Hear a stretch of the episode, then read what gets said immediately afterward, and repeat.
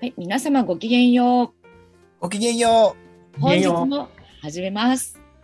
梅ちゃん、なおちゃんの遊ぶれ。う。ブレインはい。ごきげんよう。こんばんはこ。の番組は遊ぶレイン、はい。えーアチバスジャパンの梅村社長とメンターリングアソシエイツ代表川口直子が陰陽師の弟子くまちゃんをゲストに交えてお送りしております。はい、よろしくお願いします。よろしくお願いします。はい。今日はですね、前回に続き、睡眠な組織というのをお話ししていこうと思います。す。はい。睡眠な組織なんじゃって、初めて聞いた方はね、思うかもしれませんが、何度かお話に出しておりますが、えー、梅ちゃんと なおちゃんがですね、あの、組織風土改革みたいな形で、三社限定でね、そうなんですよね。そう、来春やっていきましょうという形で募集をしております。えー、なんつったらいいの？組織研修。まあそうですね。あのー結構最近やっぱりこう、ええ一体感が作れないとか、こう、ガンガンでリーダーシップ発揮して、でもうん、みんなの逆に他の人のリーダーがリーダーシップ育たないとか、そういう組織の悩みっていっぱいねある中で、あのー、睡眠な組織っていう一人一人が自立してるけど一体感を作り出していく組織っていうのを、私のアチーバスと、ね なおちゃんのブレインフルネスを掛け合わせると、できちゃうねっていうでき。ちゃうんじゃないかとで。きちゃうじゃないかと。この掛け合わせでね、すごいことになるんじゃないかという、すごいプログラムがね今ね、あの誕生、誕生しましたね。はい。楽しく組織改革をしていこうというようなね、プログラムを作ったので、三社限定で募集中ということで、はい。で、その睡眠のお話を今日もしていこうと思っておりますが、まあ、ななんでしょうね。睡眠わかりますかね？睡眠の組織。睡眠。ああのの、レオレオニの睡眠ですよね。絵本にある。教科書とかに載ってましたよね。載ってますね。はい。はい。お魚、あの、そうです集。まって、でっかい魚になって、サメを追い払うみたいうん。ま、ま、マグロ？なんだ？そう、そう、ま、マグロかな？マグロまあ、そうです、そうです、そうです。うんまあ、やっぱり、大きな魚にね、食べられちゃったちっちゃな魚たちがみんなでうん、ね、一致団結して、大きな魚になって、大きな魚を追っ払った追っ。払うと。まあ、一匹一匹はすごく小さいけども、うん集まるとなんかすごい大きなね、力を発揮していくっていう、なんか、ある意味組織の目指すビジョンだなっていうね。なんかあの、ポあれだっけ、ポ、ポ、ポニョだっけ？ポニョでもこう、わーって集まって、ああ、ありましたねね。ああいう感じですねすね。はい。はい。あの、まあ、全然違うけど、ブレーメンの音楽隊みたいのもそうですよね。ああ、そう、そうかもしれないソードコーパートナーね、み みんなで、あの、ね、重なって、大きな化け物みたいになって、うん。まあ、そう、そういう、こう、チームワークで、みんなで強くなろうっていう、のですね。ね。はい。そうあの弱者を叩く強さではなくてね、こううん自分たちが、こう、強固になっていって、チームワークが整っていくっていう強さですね。強さそういうものを。作りましょうというのが、睡眠な組織というやつです。そうですね。はい。で、こう、睡眠っていうと海ということで、海と睡眠とかね、海と睡この眠。辺の、まあ、具体的に、じゃあどう、どういうのが睡眠の組織みたいなお話ですかね、今日は。そうですね。あのーはい前回こう、どうやってこう、どうやってベクトルを作っていくのかっていう話を前回ね、あの、前々回とかにしてきたんですけども、まあ、この、まあ、睡眠の外に、睡眠のこの魚の外側に広がってる海とか、そしてこの、睡眠、まあ、まあ、司令官、司令官というかね、一匹のあのリーダーシップを発揮してる睡眠がいるわけですよね。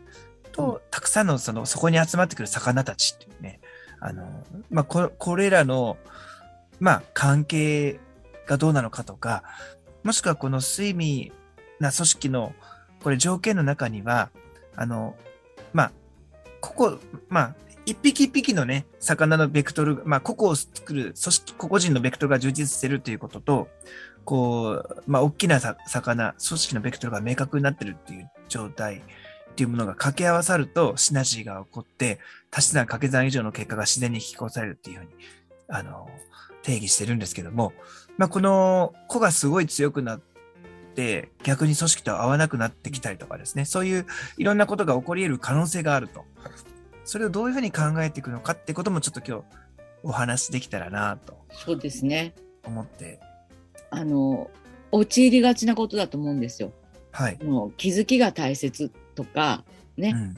自分にもっとこうおこう内観していこうとかね、自分とは何者っていうものを追求していきましょうみたいなことを、まあ、なんと言うんですかね。あんが一歩間違うと、はい。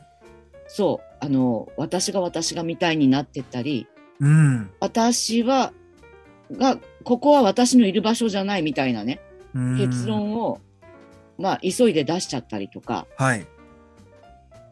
で、あの、足元にある素晴らしさを、こう見逃してしまうとかね、うんそんなこともあるんじゃないかというね、お話を時々するんですけれども、はい。ねのマインドフルネスがすごはいく、こう、ね、盛んになって、はい。こうみんな取り入れていって、うん。そのマインドフルネスって素晴らしいんですけれども、うん。うん。あの、私強めすぎ問題っていうのは、ああ。こうねはい。廃反的にあるというか、裏腹にうんあるかなと思うんですよ。で確、かに。はい。ね、うんあの、こう、ずっと自分の深いもの、深み、深く自分を見ていくとするとね、うん。その深みにはまってしまうと、はい。たっぷりと、うん。この、こう、この問題が起こってしまうんじゃないかなとうんうん。思ったりするわけですよ。確かに、ね。なんかこれ、ココって書いてあるんですけど、一匹一匹の存在っていうのは、う、うんん、一匹だけで存在、もともと一匹だけで存在できるわけがなくて、海がやっぱりあって、うん、海とか食べ物とかっていうものと循環、エネルギーを循環させて存在できてるってことからすると、個人だけでこう自分を見つめるっていうことっていうのは、うん。そもそも成り立たないというか、そうですよね。うん、切っても切り離されない、外との切っても切り離されない自分っていうものを見つめていく必要があるんだけど、あまりにも自分の、自分は何がしたいのかってところに行き過ぎると、内側だけをね、深く深く潜りすぎちゃうと、うんそこの外側、自分がいる場所はどこなんだとか、はい、見えないとかね。確かにまあね。海のどこに自分がいるとか、まあ、組織の、どういう組織の中に自分がいる、でうんどういうふうに生かされているってことを深くじゃなくて高く登ってみた方がいい。つまり俯瞰しようとかっていう、いうそのね、あの視点の作り方の方が自分を逆に見れ,、見れるんじゃないかなと。あの、そうだそうだ。そう、そう、あの、周りとの関係性というものをきちんと、あの、こう含みながら見ていくことができるかなと思うんですよ。だからそこが、そこをしなくなると、こう、私、私という深みに入っていくと、うんこれは私と合わないとか合うとか、うん。好きとか嫌いとか、うん。そっちに行ってしまうので、そうすると、私という枠ってすごいちっちゃいと思うんですよ。はい。限られていると思うんですよね。うん。で、その限られた中で、まあ、二者択一的なね、好きとか嫌い、うん。やるとかやらないとかっていうう、んどんどんどんどん切り捨てていったら、どんどんどんどん世界がちっちゃくなっていくと思うわけさ。確かにね。うん、私はこれが好き嫌いだからやらないとかってなっちゃうとね。そうそうそうそう、ばっさりばっさりで。それはうん充実かと思うわけです、果たして。確かに。個人で切り取つと、逆に周りとのエネルギーの循環が起こらないと、そうそうです、そうです。充実しないかもしれないですね。うん。なんかもう、なんか、すごく未熟なものになっていかないかなとうん。思うのですわ。確かに。うん、なので、うそのん。個々人のベクトルを充実させるっていうのはそういうことではないよねとうん。思ううんで。すよ。そうそかう。でこここをそのこほ本当これって裏腹じゃないですか。うん。うん。はい。自分というものをしっかり軸を作っていくってこととでもそはいの紙にはまんないで、こう俯瞰して、ね、自分の立ち位置がどこでどういう場所で自分がいて自分はどうなんだっていうことを貫していくことと。なので、そこで割と悲喜劇が起こるかなみたいなね。あの、いろんなね、問題とかいろんな事件が起こってますけれども、うん。この辺のところ、ちょっと気をつけると、うん。なんとなく。ちょっと幸せになれるんじゃないかなって思ったりします。やっぱり、なおちゃんの神経、神経に対するアプローチっていうのは、うん。なんかそういうもっとこう、システムとして体を見ていくというか、考えとしてこう、私はこれがいい、好き嫌いとかっていうよりは、もっとこう、身体的というか、もっとこう、大きなシステムというか。そうなんですよ。だからう、んゆるっとしてふわーっとななるんで、うーん。ふわーっとは上上に上がりたいんですよ。うーん。ガチガチっとこうね、内にこもってるんじゃなくて。ということで、この神経緩めませんみたいなことをなるほどね。やってるわけなんですけどね。今日ちょっとと、なおちゃんとお昼にランチをね、あの、していたわけなんですけど、そこでちょっと、ね、あの、め私は TM 瞑想やってたって話したんですけど、その時に、マハリさんがね、瞑想の目的を語ってくれた時があって、その、それは、この、まあ、こういう言い方してたんですけど、個人の利益を求めても、全体性を損なわない、あの、んうん個人の利益を求めても全体性を損なわない、えっ、と、対応、調整、統合を、のあり方を無意識化していくって言ってたんですよね。うん。うんうん。うん、だから、まあ、個人としても自分が自分らしく思いっきり個人をやるんだけど、それが全体性とか調和が失われないようなあり方を無意識化し、まあ、無意識にそれができるようにしていくっていう話をしていて、あの、あそれが瞑想の目的なんだって思ったことがあったんですけど、これってこう、個人と組織とか世界が本当に調和して、それがそれぞれがちゃんと輝いてる状態うんっていうことを言ってるんだなって。で、アチーバスも実はそういう自分を揃えながらも全体が揃うようなのを、まあ、あれは無意識、無意識化というよりは見える化してるんですけど、なんかこう、睡眠な組織の個々の、個々人のベクトルを充実させるっていうのが、いわゆるこう、他者と切り離された自分を拡大化させていく、エゴをどんどん強くしていくっていうことではなくて、ではないこう、ですよね。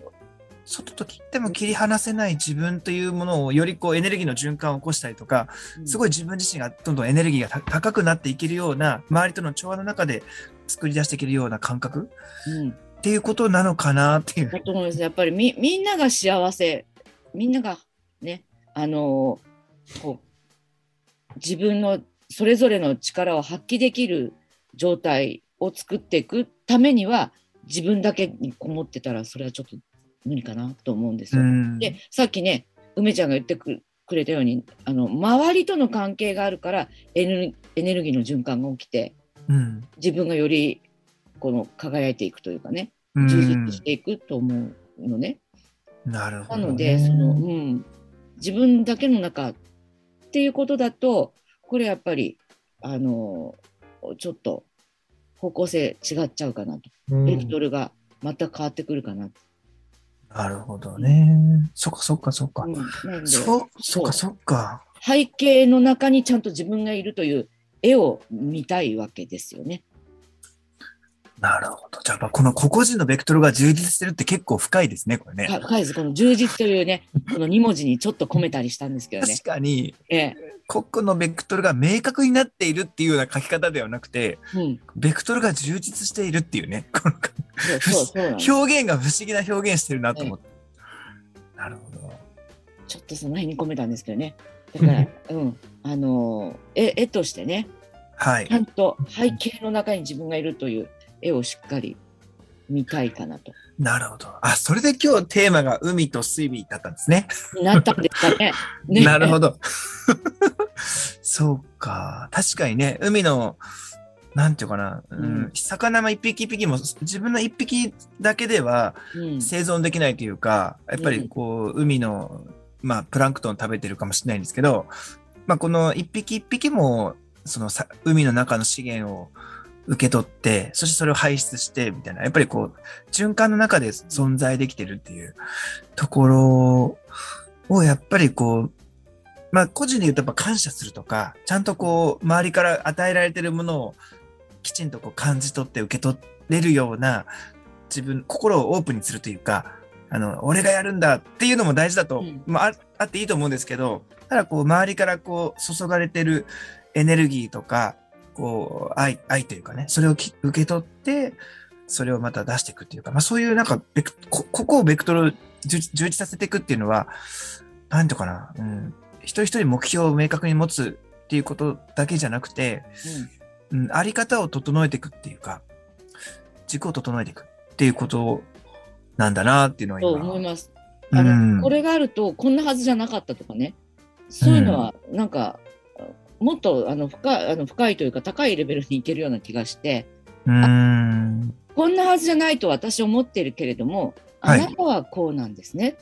う上んこう考えてるのねっていうようなななんでしょう大きな気持ちうん。でやっていけるんじゃないかなと思うんであのーなんでしょうねあのーストレスもないと思うんですよ。うん。余分なエネルギー使わないと思うので、なるほど。そうか。いやね、もう、もう一歩間違えると、個々が明確になればなるほど、うん。お互いの違いが明確になってしまって、うん。あなたとはやれないよねとか、うん。あの、私とは違う、違いの方に結構フォーカスが当たると、もうぶつかっちゃうじゃないですか。うん。ね、それでじゃあ別れましょうみたいにな。って、うんうんうんうんうん。そうじゃなくて、うん。そうあああなたと私は違いますねじゃあその違いをどう生かしましょうっていうようなね、うん。もっと平和がいいかなと思うんですよ。うん。なるほど。でその時に組織のベクトルが明確になっているといい掛け算が起こるんじゃないかなと。うん。うん確かに。もう陰陽師いっぱいなんかいろんなイメージがここから見えるんですけどはい。ありますよ。イイメージがあるなっていうのだけ見えて、あ面白いなあ、その辺はええ聞きたいですね。そうですね。はい。あの、個々人のベクトルがちょっと明確になるとっていうところで、うんその、まあ、最近、あのまあ、去年、一昨年ぐらいから、なんか風の時代に突入したみたいなことを言われてる節があるんですけども、まあ、それに伴って、なんかこう、結構、スピリチュアル的なものが一般化してきてるような流れがあって、うんで、まあ、個人で瞑想して、ちょっと気づきが降りてきたとか、チャネリングしたとかっていう人たちも増えてるんですけども、うん。あのなんだろう、にわかそういった霊能者みたいな、にわかスピリチュアリストうんが、あの陥りやすいところがまさにちょっとこれに近いなと思っていて、うん。えーとまあ、瞑想して内観に近いことをやって、確かに気づきはあるみたいなんですよ。で、うんあこれ素晴らしい気づきだって思うんですけども、他の人が見えてない気づきを知っちゃったがために、それが正しいんだ、絶対正しいんだ、だって他の人見えてない、私だけがこれ見えてるからっていうことになっちゃって、他の意見が一切聞こえなくなっちゃううん。っていうことがあるみたいうんなんですよ。うんなの、で、えっと、結局その、あの、個人にちょっとフォーカスしすぎて、深掘りしすぎていくと、その、い。い発見が見つかれば見つかるほど、そういったふうにちょっと個に閉じこもりやすくなるっていうのうがん、なるほどね。とあと、その、やっぱりその、陰陽師的な言い伝えの中では、あの、まあ、中にはその貧乏神みたいなうんうん。ものに取りつかれる人たちいるんですけども、そういう人たちどうどうなっていくかってなってくると、やっぱり孤独になっていくんですよ。孤独になって病気になって亡くなっていく、死に向かっていくって言われてるんですけども、うん。やっぱ、りそのまず人の話を聞かないし、人のことを否定するしっていう思考に向いてしまうっていうところが、まあ、そのちょっとその内観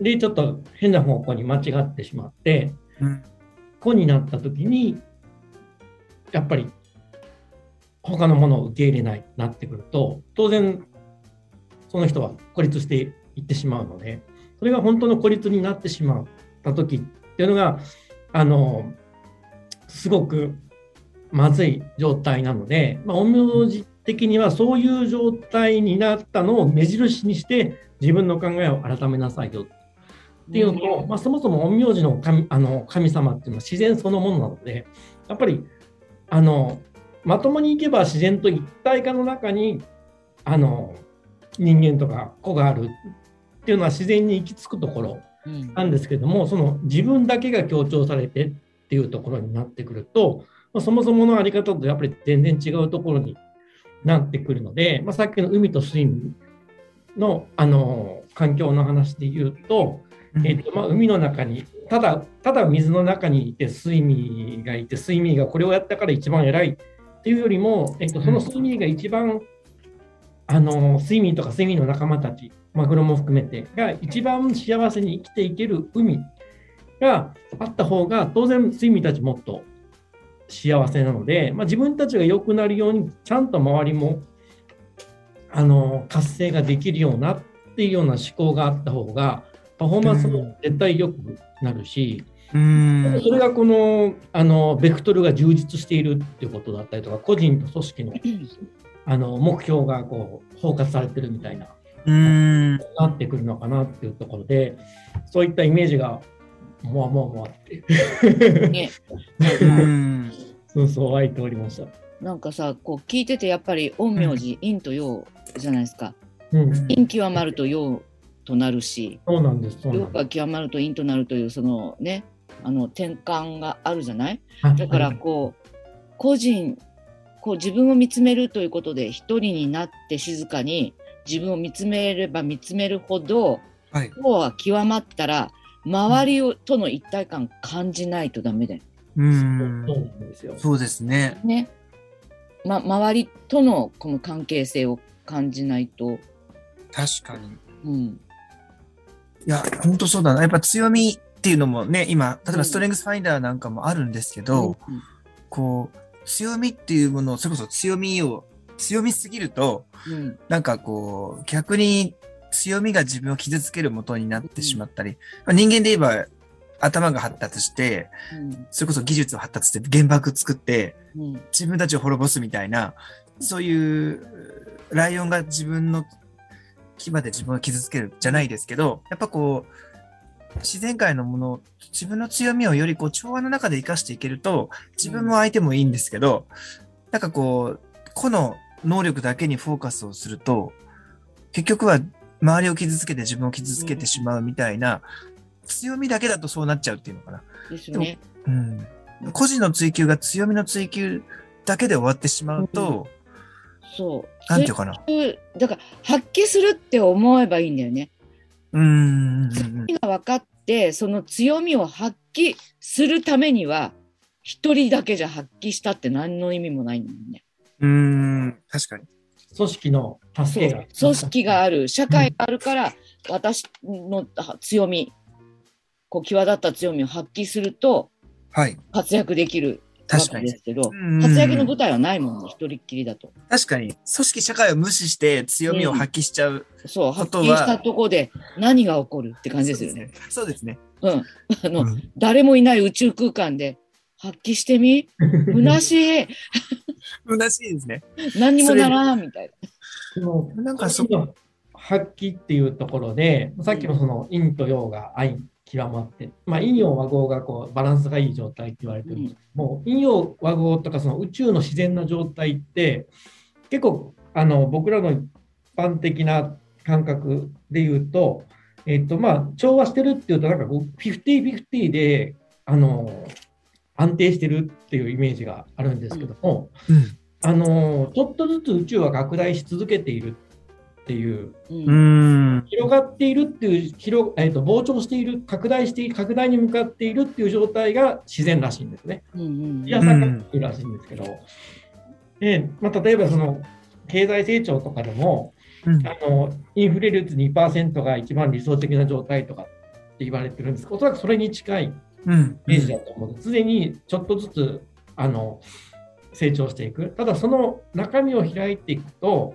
常に成長だけじゃなくて、えー、ガッて伸びる時もあれば、それがガッてへこむこともあって、っていうのを繰り返しながら、結果的に2%ぐらいっていう、徐々に徐々に成長し続けるというところなんですけども、えっと、この個人強めすぎ問題が発生したときに、要は、えっと、なんだろうな、結局、あのーだからといって、個人がその自分と向き合わない全く向き合わない問題だと思うんですけども、うん、要はその個人強めすぎ問題が起きたときに、周りが、あ君、それちょっとこっち、ちょっと方向間違ってるとこ行ってるよみたいな感じで、教えてあげる組織であれば、うん、あそうだったねっていうところで、いっぺんちょっと伸び上がったものがちょっと下がってとか、下がったものが上に上がってっていうのを、その周りが助けてあげれるので、うん、そういうことが多分必要だと思うんですね。なんか個人の問題で、その私強めすぎ問題いけませんよだけの、えっ、ー、と、あの、個人として注意しましょうねっていうだけではなくて、周りがあのそこをちゃんとフォローしてあげて、で指摘されたらちゃんと見直そうねっていう。見直すと。うん、個人と組織の両方的の、あの、両方のバランスっていうか。個人も自分でもこう、感覚を研ぎ澄ましていくと、だんだん気づきやすくなってくるから、そうそうちょっとこう強み、あ、強みすぎて、うん、あ、ちょっと相手がなんか、なんか、相手のフィードバックがあんまり良くなかったら、今ちょっと強めすぎたなって感じるし、逆に周りからもそれを感じてくれて、こうだよって、こう、お互いがこう一体感を持ってまあ、調和というものをもし目指すのであれば、なんかお互いがそれをうまくこうテ、テレパシーじゃないけど、感じ合って調整していけるような、行き過ぎてもまた戻れるような、そういう海の流れも常に変化してるし、そういう変化に、個々がやっぱ、あの、ベクトルが充実して感じれるように育っていくような、まあやっぱそれこそ風土とか仕組みがあれば、あの、睡眠な組織っていうのは、あの、いわゆる何かがあってもまた戻れるっていう、強めすぎが起こってもまた戻れるような、なんていうかな、軸、整え、軸を整えていくっていうことができるかもしれないですね。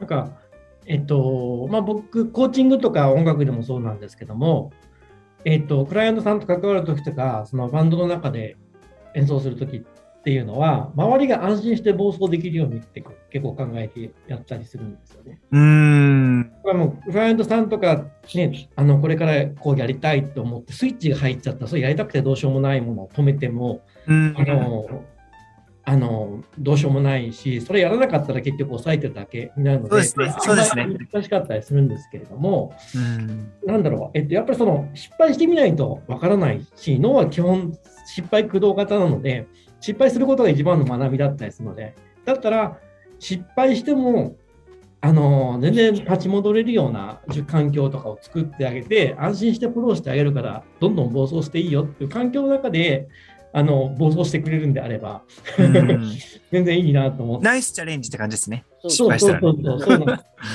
ね、そういうところで本当のブレインストーミングとかね、本物のディベートとか、うん、議論ができるんじゃないかなって思う。そうなんで、その、なんだろう、ライブとか音楽表現とかになってくると、うん、やっぱり、あの、どんなに間違わずに綺麗なメロディーとか演奏したところで、うん、なんだろう、えっと、出力がないと、やっぱり面白くないんですよ。うん、で、それがもう、なんかこう、音外しても、うわーってこう、あの、命がかかって、たような感じででエネルギーがこもると、もうそれだけですごく面白かったりするので、まあ、ただそれがその最初から最後まで全部ぶっ壊れてしまうのであれば 問題なので、そうなってもいいように、あの周りがあの暴走安心して暴走してもらえるようにあの別のメンバーがフォローしたりとか、あのまたテーマに戻して違うメンバーにバトンタッチして違うメンバーが暴走してもらったりとかっていうのを見ていくと、お客さんもすごく楽しかったり、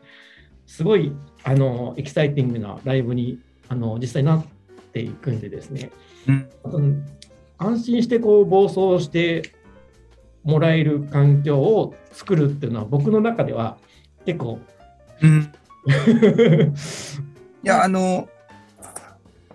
んていうかなあ、ごめんなさい。あの、最近、セキュアベースリーダーシップっていう本を読んだんですけど、うん、その、いわゆる安心安全とチャレンジを両方とも作り出せるリーダーシップとか、うん、やっぱり安心安全があるからこそチャレンジできるっていう、安心安全がないとやっぱチャレンジもできないっていうかね。なんかそう、だから、相反するけども両方作り出すためには、むしろチャレンジ、チャレンジを作り出したいんだけど、そのためにこそ、あの、思いっきりやっていいよっていう安心安全を作っておく？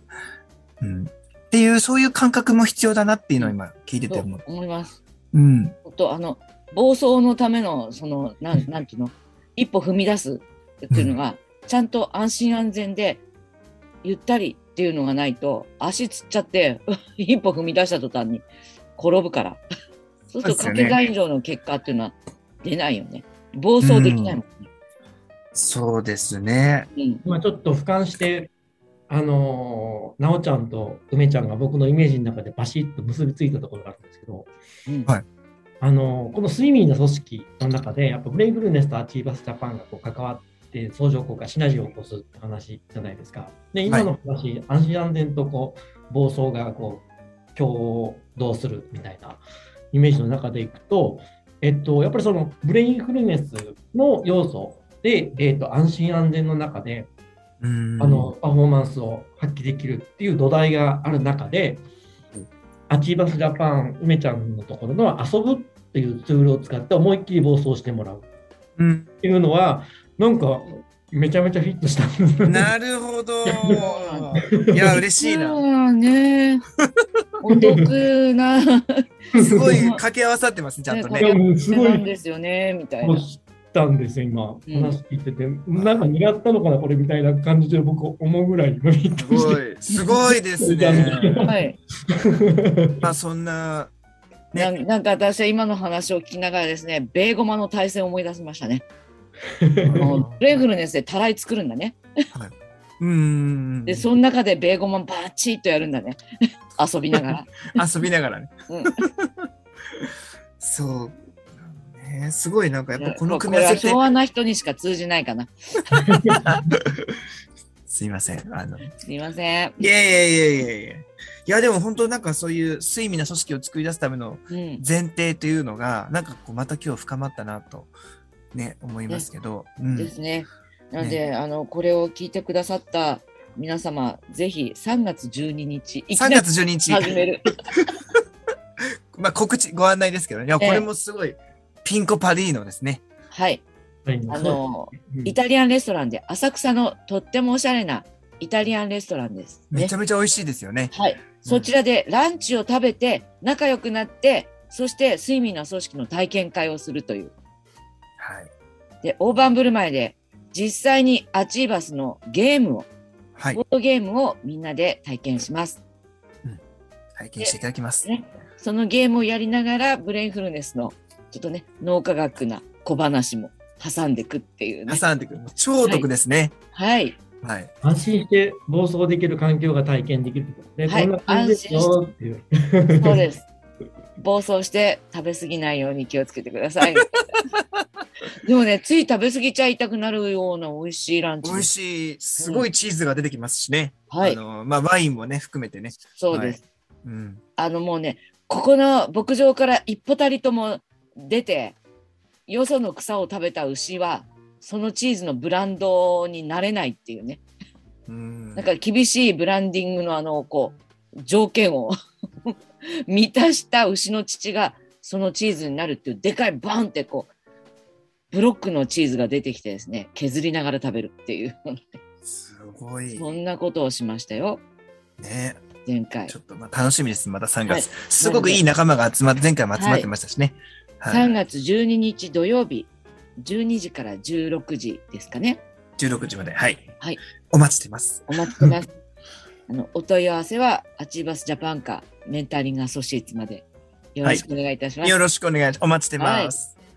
それから、あの、3社限定で、あの、本当に睡眠な組織の導入を、はいあの、まあ、合同合宿なんかも、まあ、会社同士が学び合えるような環境を作っているので、あの、これも引き続き、あの、募集しておりますので。